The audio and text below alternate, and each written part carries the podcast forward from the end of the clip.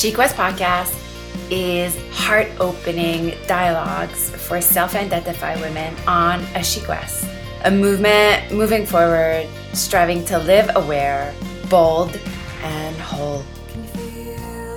Welcome.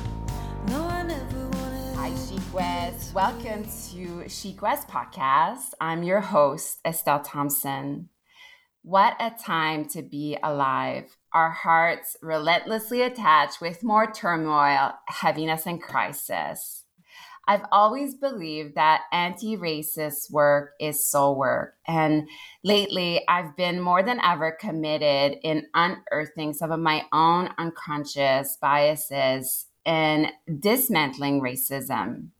Shadow work is a fundamental part of West, along with learning art and yoga tools to make you comfortable with discomforts.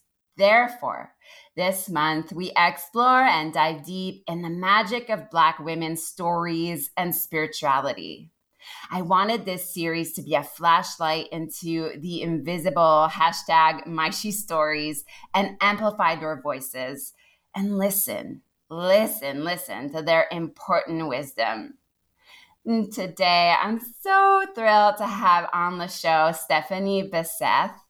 Uh, Stephanie is a African Nova Scotian born and raised in Cole Harbour, an occupational therapist currently working in mental health and addictions, lover of art, music, community, and living by the ocean, a humble student in the practice of yoga, meditation, and shadow work, and through this journey is finding her voice, getting loud about anti Black racism. And on a personal level, I know Stephanie from workshops she's attended of mine. She was the first buyer of my original Jardin Magique painting coming on five years ago now, which she was, ah, I know. And I will always remember, and perhaps you can tell me if you remember that too, Stephanie. But when you look at that painting and you looked at me and then you looked at the painting again and then you looked at me with the most sparkliest eyes and you said, I see it, the magic. I see it. Welcome, Stephanie. Oh, thank you so much, Asa. I'm so happy to be a part of the SheQuest family now. And I ah. do remember that moment.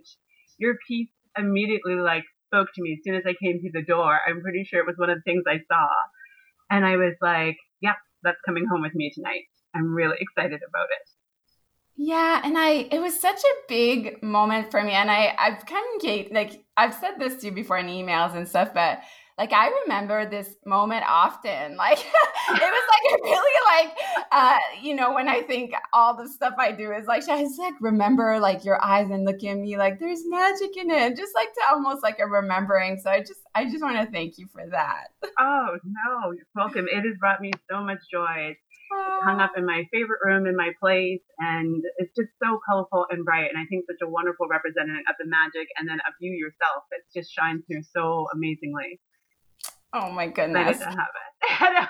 oh my goodness. So I'm just so happy to have you on the podcast. We need to, you know, really get into this conversation right now, this important conversation. And um, I ask the first questions I ask all my guests, you know, because at SheQuest, we strive to live aware, bold, and whole. And I just ask Stephanie, what makes you feel alive today? Oh, right now, it's being able to hug all of my favorite people. Yes. yeah. Like, I am such a hugger, and that has been the biggest struggle of being around folks that I love and adore and being socially distanced for them, especially, you know, in isolation for quite a few months now. That getting the green light that I was able to hug like my friends and my loved ones was just so amazing yesterday very very excited to uh, to be able to do that. And yeah, it felt like a big freedom, didn't oh, it? it's like our hearts were lifted somehow. Yeah, exactly. I uh, was in um, a yoga class actually last night, and as I was leaving, and I was chatting with a friend on the sidewalk, and we had been going back and forth for a little bit, and then it just clicked into her. She's like, "Wait, we can hug now," and I said, "Oh, you're right."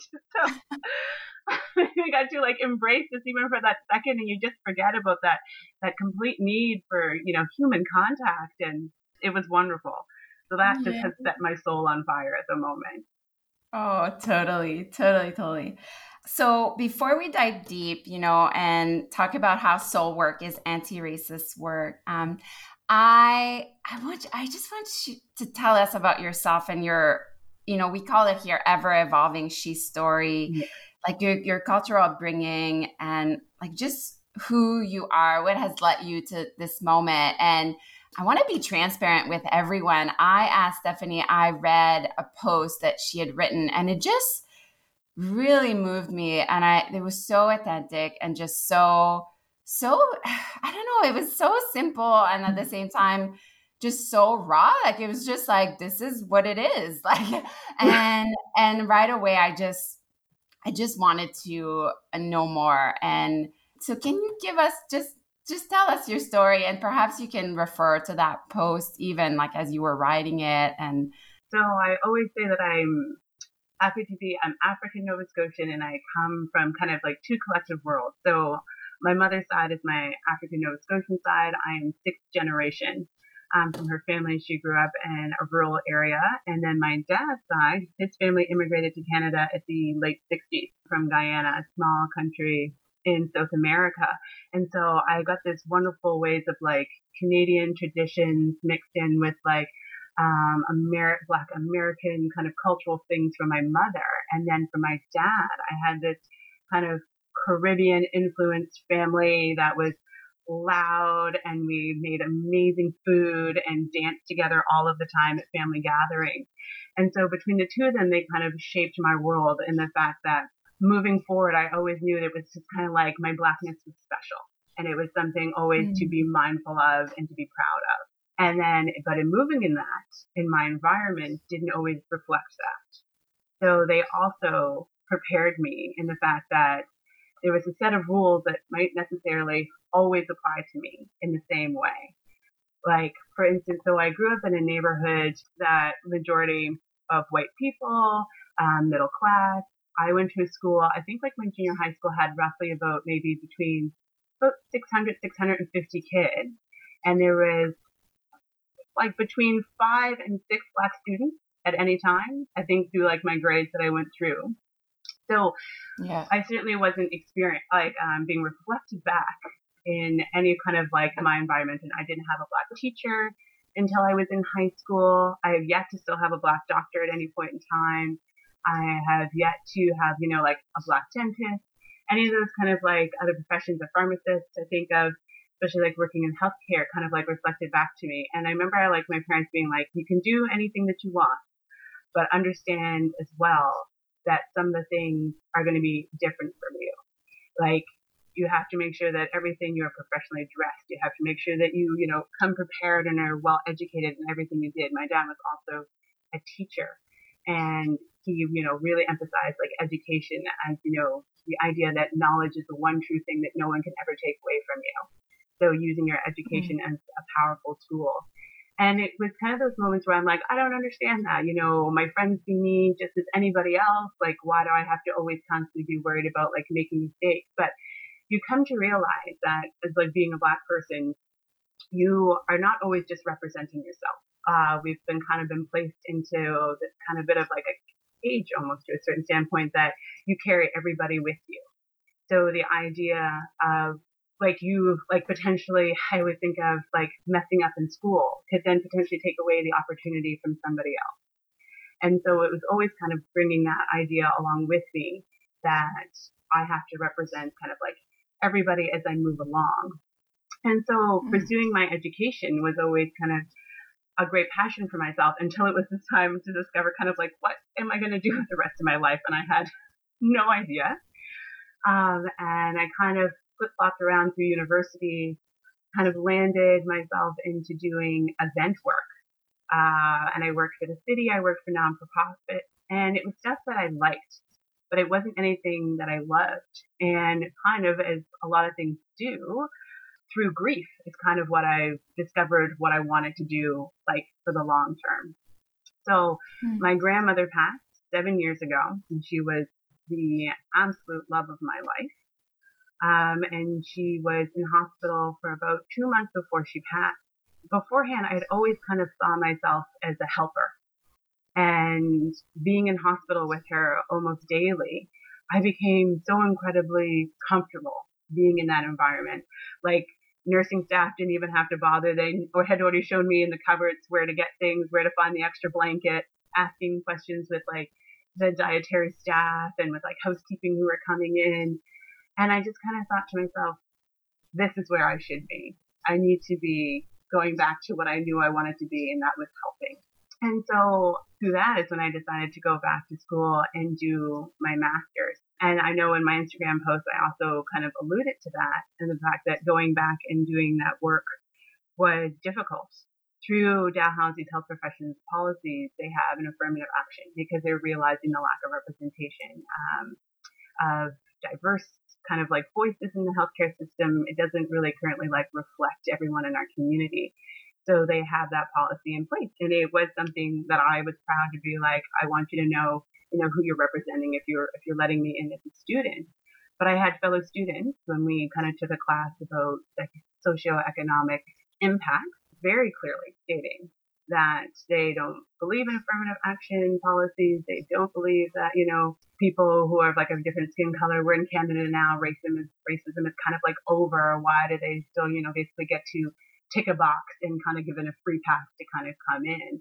At the time, you know, not necessarily to toot my own horn, but I had worked really hard and my, you know, I was well qualified to be in the program with everybody else. I just wanted to let them know that they were bringing in a student who was going to represent a diverse population. And, but then I made it through my master's and it was actually really great because, um, through that Instagram post, I've also had a lot of people from my OT class who reached out and kind of talked about how their perspectives have shifted and and that's actually been really wonderful to hear.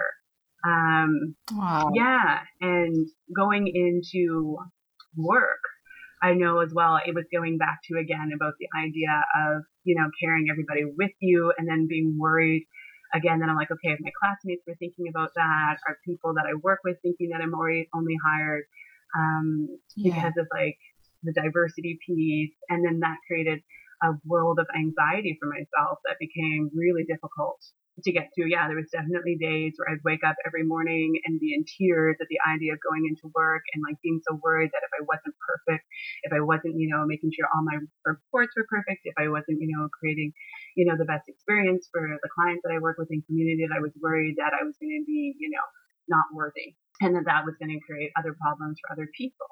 But moving forward, I realize now it's like through a lot of my work, through, oh gosh, like my meditation practice, I think has been the biggest game changer in my life. Um, taking that time for that mm-hmm. stillness and that time to reflect has really been able to move me forward and think about it from like a different perspective. And then that understanding as well that it's like, I have to remember that I'm representing myself and doing the absolute best that I can. And sometimes that just has to be enough. And so mm. working as an occupational therapist, I love it so much because the fact that our whole job is about supporting and enabling folks to live the best life that they can and do meaningful work. And so especially working in mental health, you get to see like the gradual steps of like working towards like meaningful, meaningful employment and, you know, leisure activities. It's just like the simple things, like even just working on mindfulness um, with a lot of our folks too, just being able to kind of take that breath and that pause um, for themselves to work on. It's been amazing and an evolving story of moving forward. And I think that's kind of like also the reason why I felt it was time to to share my story, especially on Instagram, because I think most folks see kind of what was happening, especially with George Floyd, and just think it was something that's only happening in America that that kind of situation isn't taking place in Canada. And I was like, I think it's time to kind of like lift the veil a little bit because I think a lot of my friends, we haven't really had a lot of conversations about race and color.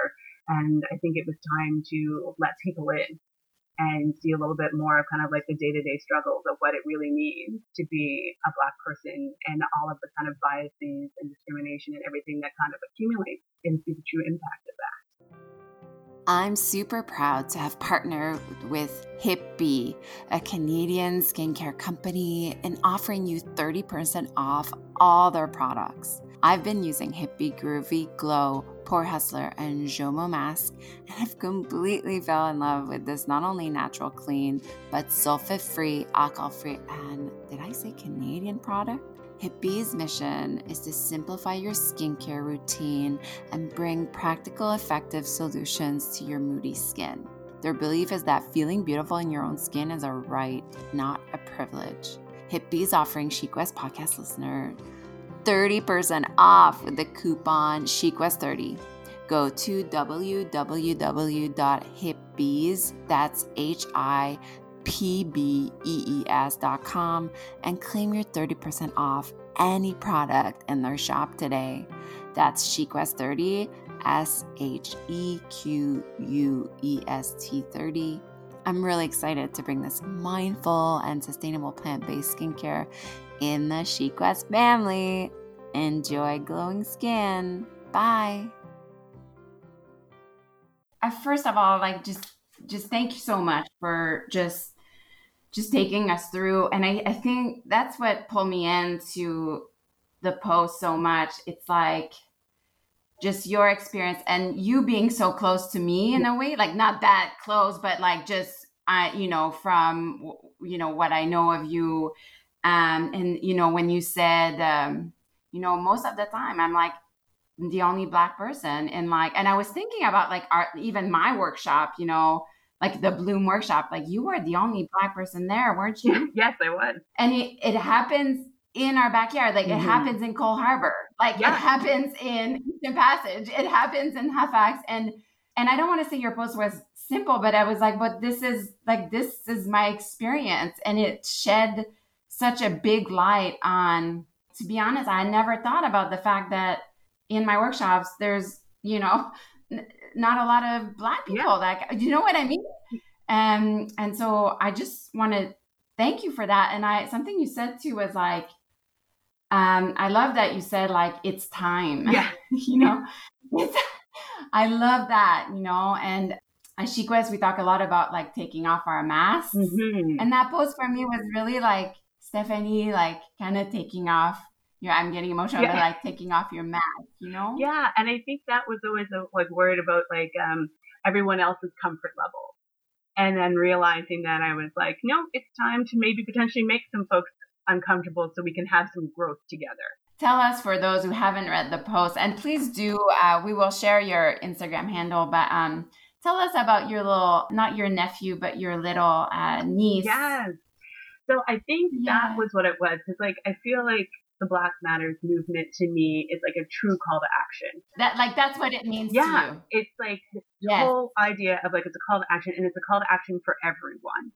And I think with that yeah. was with my piece in. So I wrote about so my sister had come to me and we'd had like the chat and she had mentioned that my niece was kind of like upset and my sister was, you know, complimenting her and telling her she was beautiful and, you know, like her skin is beautiful and she kept saying no.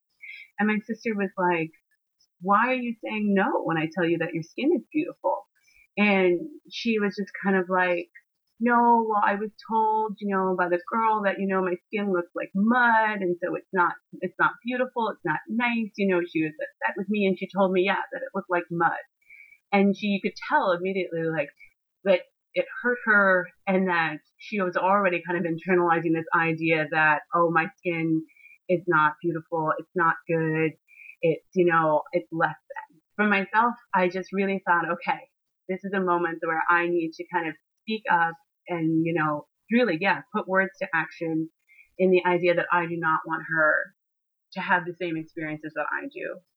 I want her to be able to move through her life knowing that she is worthy, knowing that no one is considering the fact that she's black, that means that she's less than. So I was kind of like moving through with my post, I like mentioned that. And then I also, and then I was just like, okay, so here's one situation that she's going through and that's starting at the age of five already. Um, and we're talking like this is like, and this is 2020, yeah, exactly. Right? Yeah. yeah, yeah. So that that too, like I feel like it's a like people are oh, it doesn't happen like these days. Come on, and it's like no, it happens like today all the time. You know, and I think that's what everyone keeps thinking like, oh no, we've progressed past this. This is not still going on. And I'm like, yes, it is. It's in little things all the time. And so that's the reason why I wanted to. It's like I'm showing, you know, the five year old version that I'm like, oh, because I know a lot of people would immediately maybe think like, oh, yeah, it could just be kids being kids. Like they weren't really thinking it through. But I'm like, this is kind of how it starts when we dismiss things really easily. And so I wanted to also show like, okay, so that's at five. Here's what the progression of that's going to look like um, yeah. in sharing my story. So talking about the first time that I was called like the N word and then how I was still recently called that, um, like a few, like, well, about six or so months ago. And then again, all of the little things that accumulate to that affect my day to day. Um, the increasing anxieties of going into situations um, with folks where you're not really quite sure of your safety. Um, and understanding mm. all the like the little tweaks that I make and I'm conscious of that I make to make sure that I am, you know, taken seriously when I am, you know, asking even just for simple things and services. Like there was one piece that I didn't put in, but I still think of like even going shopping one time being like very blatantly like followed around the store, knowing full well that it had everything to do with my race because no one else was being followed. The clerk wasn't literally watching me as I moved to an aisle, they moved to an aisle. It became very obvious. Yeah, and I really do not want that. And I think it needs to be like brought to like the forefront for everyone to kind of create like better understanding. And I thought this was like a wonderful way that uh, I just finished reading Glennon Doyle's Untamed, which is an incredible book. And she yeah. has uh, a chapter called Racist. And she, I thought, just did a wonderful kind of very simple analogy that I like kind of gravitated, grabbed onto, I should say. And is the idea about the fact that racism is everywhere. It's like dust particles in the air that you breathe in all day long. And it's not until someone kind of sheds a light on it do you realize that it's in the air. And I was just like, this is my time to shed some light. I feel like it's, yeah, it's a collective call to action for everyone with the Black Lives Matter movement. And I feel like, and it's one of those things that so many people are kind of like, I'm not really sure what to do. And I'm like, no, I was like, whatever your instinct is basically kind of telling you. I said to move on. That's what you should be doing. Like moving forward for folks, things that are helpful is just like speaking up in the moment, which we all know is incredibly hard when they're faced with things that feel really uncomfortable and really difficult, especially when you haven't, you know, kind of had to put yourself in that situation before. And also kind of like doing the work of educating yourself. There is so many wonderful resources, and I feel like articles that have been put out by a lot of Black women at the moment. Um, Rachel Cargle has been amazing. I've just started following um, Debbie Brown, who does this amazing spiritual work, um, who's been talking about it as well as ways to kind of like educate yourself, but then also working through that work and finding different ways to ground yourself as you do it and having compassion for yourself as well. Yes, all of the above. Yeah. All of the above. yeah. Yeah, I read the Untamed too, and I thought that paragraph was, um, I mean, the, the whole book. It just came out, but it feels like a classic, you know, already. Yeah, yeah, there's lots of her chapters I feel like I was like, I feel like you're writing this just to me at the moment. Um, yeah. Yeah, about like able to just kind of like move forward and empower yourself. And I think for me as well, like that, I take from her is the idea that I have to get comfortable with making other people uncomfortable versus myself. That's it. Yeah. Yeah, and that's that's huge. That's that's an unlearning right yeah. there because that's not what we were we were taught, exactly. right? Exactly. Like just something as simple um you know, I've had a few of these conversations now and you know, I was thought that being a racist was like the bad the worst thing, you know? So now you're like, we're all racist. And I'm like, but wait a minute. Exactly. that's, that's wrong. Like, I don't want to be a bad person. Yeah. Um, and yeah. And it's like that unlearning what we've been told about the power we hold as women and like the unlearning like about our bodies like i'm just thinking about your little niece and like her her body like her skin you know unlearning what she's been told yeah. and like she's five and like the same with like our beauties. And her voice you know is so big. Like it's so oppressed you know yeah. And that, um, yeah that immediate need to want to like always kind of play it small. And i'm like no like we're moving past that. Thing. And i and i understand where like the defensiveness comes from because i know for a lot of women, it comes with the identity of being like we're we're nice, we're kind. Like you said, like I don't consider myself, you know, a racist. Racism is kind of like those like big actions. We see that as being like you know white supremacy, like we're seeing down in the states with kind of like you know the nationalists, like you know marching in Washington and seeing you know things like the KKK. But it's yeah, it's that idea of like white supremacy and all of the privileges that are there that are like not necessarily seen right away until you start to kind of scratch at it. And then you're kind of like, oh, and you start to have, I think those like aha moments of like, oh yeah, you're right. Yes. You know, I do get to kind of walk around in spaces and see people that look like me. I do get to have, you know, services done by folks who also look like me and may have a better understanding of kind of like what I'm going through and that black people don't get to have. This is kind of off script, but are you are you tired? Yeah, I'm I'm doing better. I would say like that first week of June, by the time Saturday hit, I was kind of done. I remember like that Saturday just being like reading someone's post that was just like all black folks if you have the ability to do so take the day off and I remember being like, that's exactly what I'm going to do. I put the phone on silent and put it off to the side. And I think I just like binged the show on Netflix, ate all of the kind yeah. of like goodies, um, did some yoga that day and was just like, yeah, this is just going to be a day of rest for myself at the moment. And then I can start to, you know, tackle things again. And cause it was one of those things where I never want to like ever deter anybody from showing like love and support but things were coming in and the questions were coming all at like the same time. And I'm, you know, trying to make sure that I'm uh, being responsive to everybody. But by the time that was done, I was like, whoo, like I, I'm a little depleted.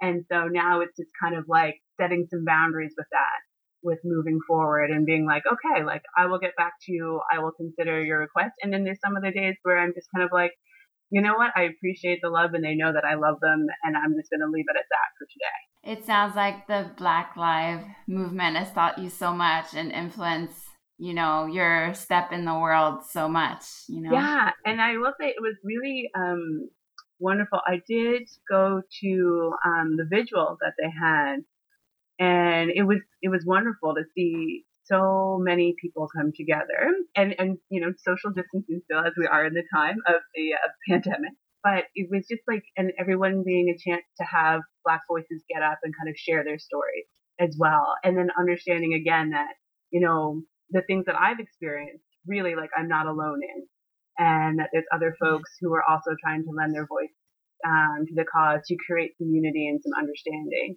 which was really wonderful as well. just veering a little bit, not mm-hmm. too much, but my awakenings through through all this. Um, and I love your take on it because I know you talked about grief and about your grandmother, mm-hmm. but um, like my big aha, and I and I had to be like, oh my god, how did I not know this before?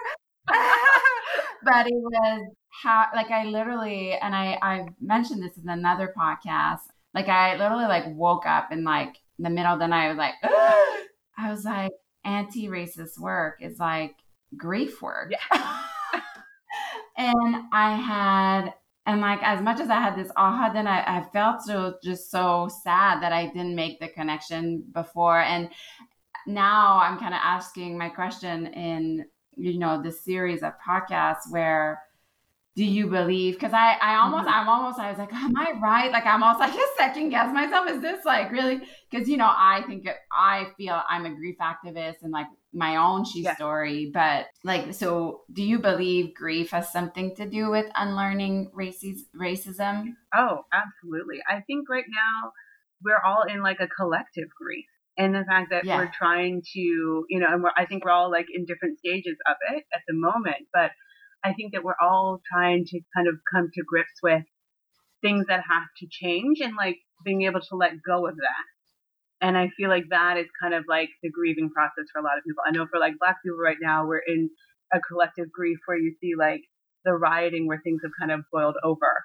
And it's that mix of like sadness and that anger that's kind of come together that everyone's trying to, to, you know, make the best out of the situation. And I think for other folks, it's also like joining in and like realizing that it's like, oh wow, this is something that I have also, you know, benefited from.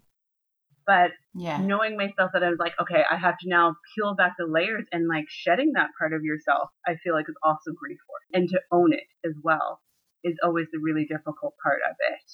Yeah, anti racism is not uh, kind of an easy process that it's like a one and done, as they keep saying right now. It's, you know, it's a movement, not a moment.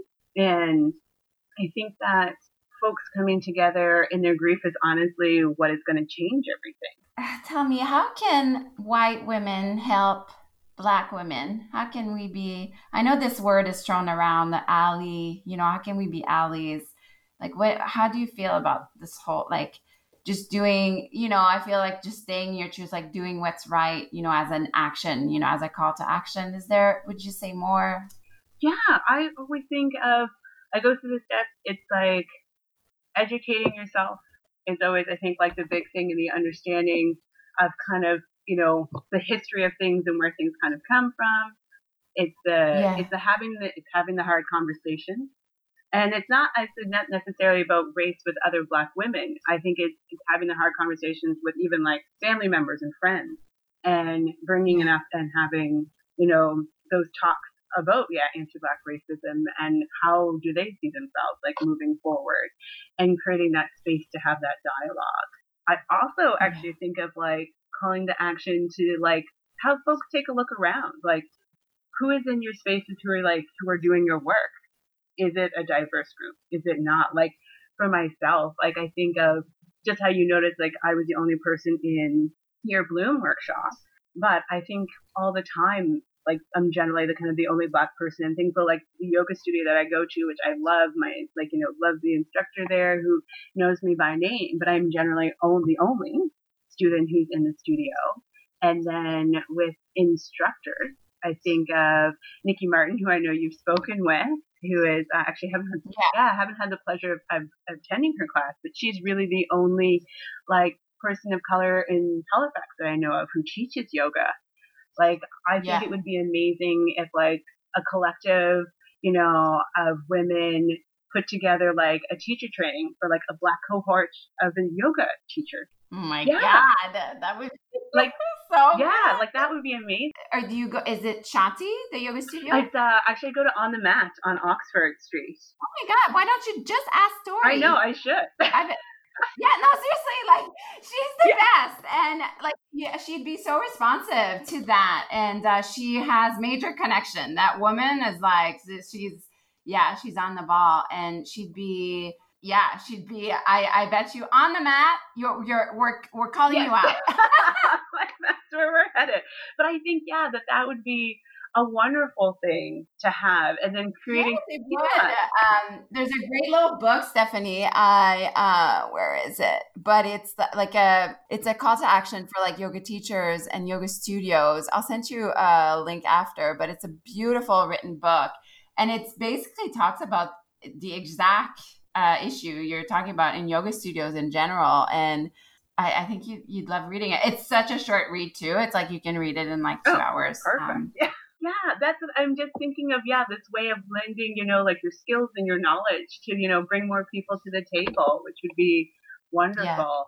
Yeah, I love yeah, it. Yeah, so that's yeah, that's what I just think about, like of little kind of like actionable ways, or even in like the stuff that like you know that you create as well. I think of like I was looking up today in my um, in my office, and I have a calendar up by uh, my very good friend Sarah Duggan um, about like women who create, and she has all of these women of like different shades and and colors, and I'm always just like, right, you know, like, and I know she's just kind of like painting her world, and I'm like, it's so wonderful to see all that. I'm like, I feel like you know I belong part of that like creative, which is great and lovely to see reflected back. Yes, I love Sarah Duggan. Her work is just mesmerizing. So good. So good. You mentioned meditation, but um, is there like what does doing internal work about uh, racism looks for you? You know, I, I know you've mentioned, you know, like talking, conversation, but like as our own, like in solitude, what what would you do? Yeah, like for myself, my grounding work is definitely it's as I mentioned, like the as you said, the meditation. It's doing yoga, yeah. finding time on the mat, and then journaling has been my next thing. Is like putting thoughts to paper And for my own grounding work, it's really been learning, unlearning, I should say, some of my own kind of like racist tendencies. Like there's things that I had to unpack, things about that I also thought about like my community that I had to work through as well. Like that worry about policing people and how they look and how I want to be like not considered, you know, that, that stereotypical kind of like ghetto or like in my own mind, like putting that down and not thinking again about the systems in place that keep that moving. And so I've had to kind of like get quiet and dismantle that. It's kind of like, do what I see, you know, people on the street. It's like, am I also like a welcoming, loving person, you know, to other my fellow black people? Or am I also have that like condition thing uh, that has been going on? Like I said, all that death that I've been breathing in that is telling me, you know, to beware. Um, knowing perfectly well that I have lots of, you know, black men in my life that have told me the opposite of that. So it's been mm-hmm. sitting down and like working through that um, and journaling it out through prompts. I think of just trying to figure out what can I be doing better? Like what do I need to be having the conversations about? And as well as like, and then finding the time on the mat to just kind of like let go of the stressors and like some of like the anxieties of day to day life. That it's just even like that simple like 20 minutes of breath work. I feel like really changing and able allowed myself to ground down and really kind of connect with myself better. Because as I was saying, yeah, with that changeover with like losing my grandmother, it always, like I said, um, with grief puts things in a totally different perspective. You really do start to kind of I think, gravitate towards more what is really important to yourself. Pausing this ever expanding conversation to let you know that I've heard you loud and clear. Not everyone likes subscriptions and be tied up in memberships, and I totally get that.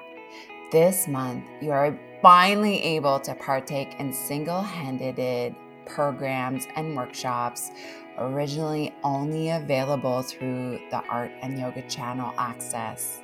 Finally, pick and choose the offering that's right for you. Make a one time investment and access online for two months at a time. Visit EstelleThompson.com. That's E S T E L L E T H O M S O M.com to check my a la carte art and yoga offerings and begin your journey into the ever evolving, creative, and yogic lifestyle you've always wanted. You're welcome. Now back to our chat. And what you want to bring to the world as you move forward. And I think I really wanted to make sure that I was bringing all of myself, like that I wasn't shying away from, you know, the blackness that I bring into the world that's different and that I represent myself fully as a black woman. So powerful. oh, everything. You're so well spoken, Stephanie. and so to ground yourself and say you mentioned um, breathing like pranayamas. Is there anything else that you that you do? Uh, you mentioned journaling, meditation, yoga. I know you love reading. Yes. yeah.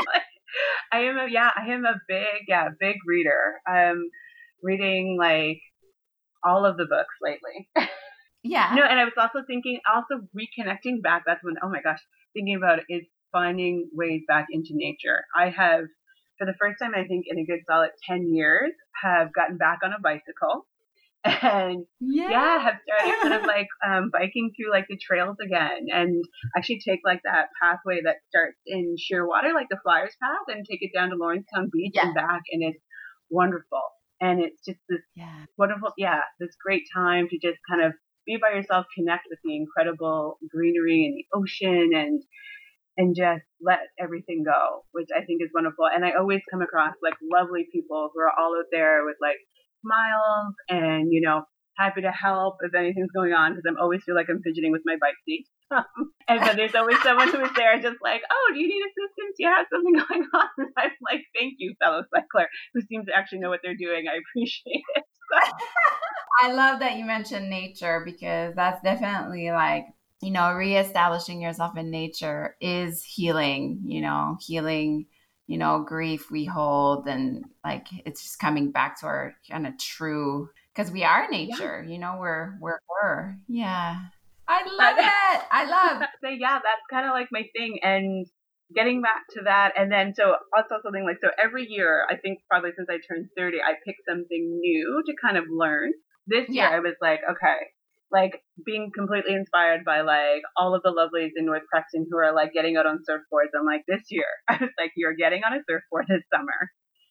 No, yeah. did you do it? like, oh. Yeah, so I'm like, I have like vacation coming up the beginning of July, and I'm like, yeah, I'm gonna book a spot at the surf school and uh, and try it yeah, out. Yeah, surfing so hard. I really give it up to you. Thing. So every year you learn something yeah, new. I tried to, um, yeah, like I've taken ballet classes for a year. I learned to play the cello one year. Yeah, I've like traveled to a different destination that I hadn't been to before. Yeah, so I try to pick up something. Like I consider myself a jack of all trades, master of none. and so yeah, trying to get out, and I think that's also another way that I, you know, I'm able to kind of like feed my soul and the, and the fact that I'm a lifelong learner. So it's been great. Wow, that's so inspiring to me. oh, I think last time I tried to pick up like try something new was like I don't know weaving, and that not so well. but you tried it. That's the main point. You tried something. I did. And I mean, I shouldn't say that. Like, I have, I just kind of stick around, you know, kind of what I, I try new things, but always in relation to like yoga mm-hmm. or like dance, you know, like things that I already, already know. But Oh my god, that's amazing! I can't believe you have to post pictures of yourself oh, uh, surfing. Absolutely, I was gonna say I think it's gonna be a lot of me like tumbling over the side, but I will have a smile on my face while doing it. yeah, amazing. Um, all right, so the last questions are kind of quick answers. Okay. Are you ready? Sure. Okay. Do you have a favorite mantra? Oh, yeah. I always think I go back to Rumi what you are seeking is seeking you. Oh, I love yeah. Oh. That's what I always think of when you get that nudge that it's also pulling you into. How about a favorite flower? Uh, for smell, I would say a lilac. For aesthetic, I'd say a rose. Ooh, look at you. I never had somebody All right, the favorite book you've read about anti-racism. Um, I know you've mentioned like Untamed, but um, I mean that.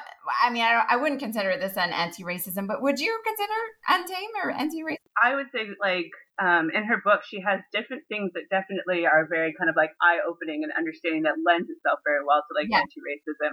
But I would say the very first actual paper that I read was called White Privilege Unpacking the Invisible Knapsack by Peggy McIntosh, um, which is a really great essay that she wrote, uh, sadly, in 1988 um, that's still very wow. relevant to today. I wow. thought that was an amazing, and it was like eye opening even to myself of all the things that I was just like, oh, I hadn't even thought of that, which I thought was great.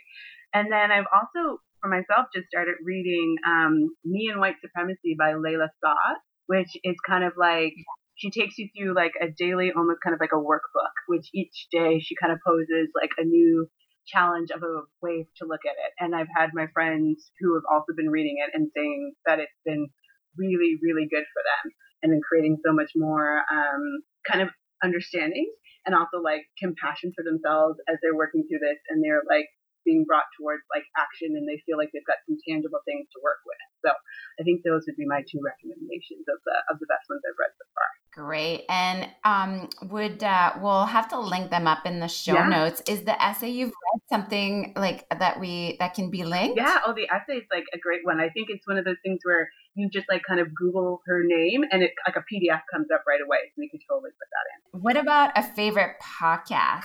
Oh, I do listen to quite a few podcasts. I've been listening to a lot of Untangled, which is like a mindfulness podcast which is really nice. Oh, I, did, I didn't never yeah. heard that one. Like it's it's just kind of it's like different um, folks in speaking every day about like different things about limiting beliefs, just even things about like relationships to self. About yeah, it's like they'll do like a meditation some episodes. So it's been like a really good one to listen to. I also listen to Mark Groves a lot. Um, and his kind of idea about your relationship with others and your relationship to self and like how to move forward. And I really kind of like his approach. It's a very like no bullshit. He just tells you exactly how it is, which I appreciate. Cool. We'll have to link those uh, up too.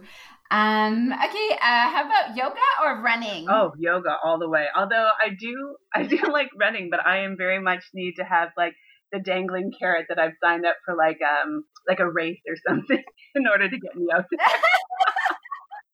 Yeah, it's like well now I've you know I've signed up, I've registered, I've got to I've got to actually show up on race day knowing what I'm doing. So that's usually my catalyst. Book or Kindle? Oh, book. Yeah. Book, yeah. And tell us your favorite treat. Like it does, it could be food, but it doesn't have to be, or just a favorite. Favorite treat? Actually, I will do a combined one. If I could get a sunset by the ocean eating ice cream, that is perfection. Perfection. Sounds like it to me. I have one last question sure. for you, Stephanie. It's a, it's a, loaded one, but I have much mm-hmm. faith. I have much faith.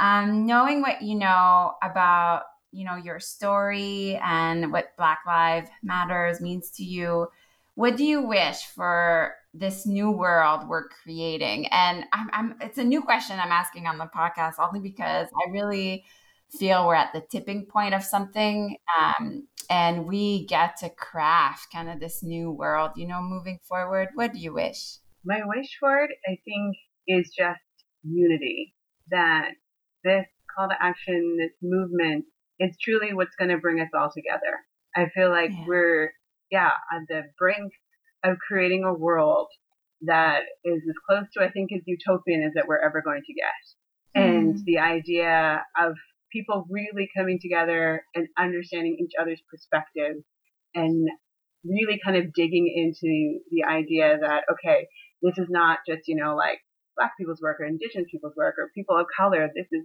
you know, this is everyone's work. And I feel like as well, like folks knowing this now is going to raise a completely different generation. Like I would love to know that my niece in 10 years time is like, oh, that is the only incident anyone ever said anything about my skin. You know, mm. like folks understand what's going on. Like I don't worry about when I go into a job interview. I know 100% that, you know, I'm looked at based on my merit or people now have a better understanding of the systems in place that may be affecting me. So there's more understanding there when I come to the table. And yeah, I really just think I'm really hopeful that we're creating a more unified way to be a way more unified way of living together. And I'm hoping it brings more people together. Like I love the idea of, you know, when people are walking in the room, they're not the only person there because, you know, a black person was worried about like their safety, so they didn't come in. I want it to be normal when you see, you know, folks see, you know, a family out on like a hiking trail out in the woods, you wouldn't think twice of it as opposed to thinking maybe, oh, that seems a little odd. I haven't seen that before. I'm really mm-hmm. hoping that everyone starts to feel safe in all spaces. That's what I hope for. Mm, yeah. You are such an uplifter.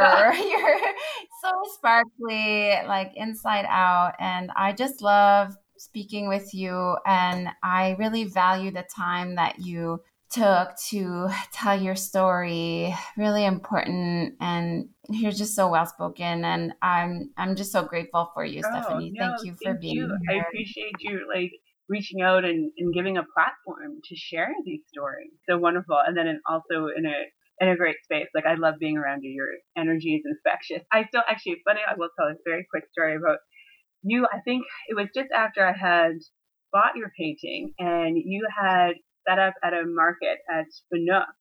And I was coming in with a friend and I was like, oh, Estelle's here. And we were getting closer to table. I was just like, I'm not sure if she'll remember me.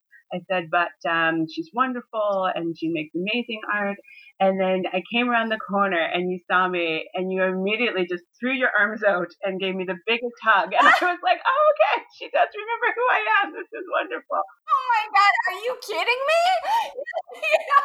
How can I forget the first person who's ever like my work in a gallery?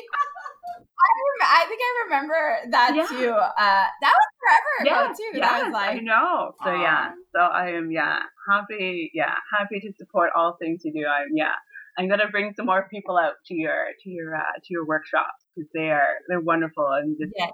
easy like it just great way to like tap into your creativity. I love that you're always just like everyone is creative. Everyone has the ability to express themselves. I like drill it in. Ah, Stephanie, where how where can we find you and how can we support you? No, I would think I am on Instagram, so we can we can link my uh, my profile there as well. But then I think even for myself, just to support me, I would actually ask folks to check out Instagram of Game Changers 902 is their handle.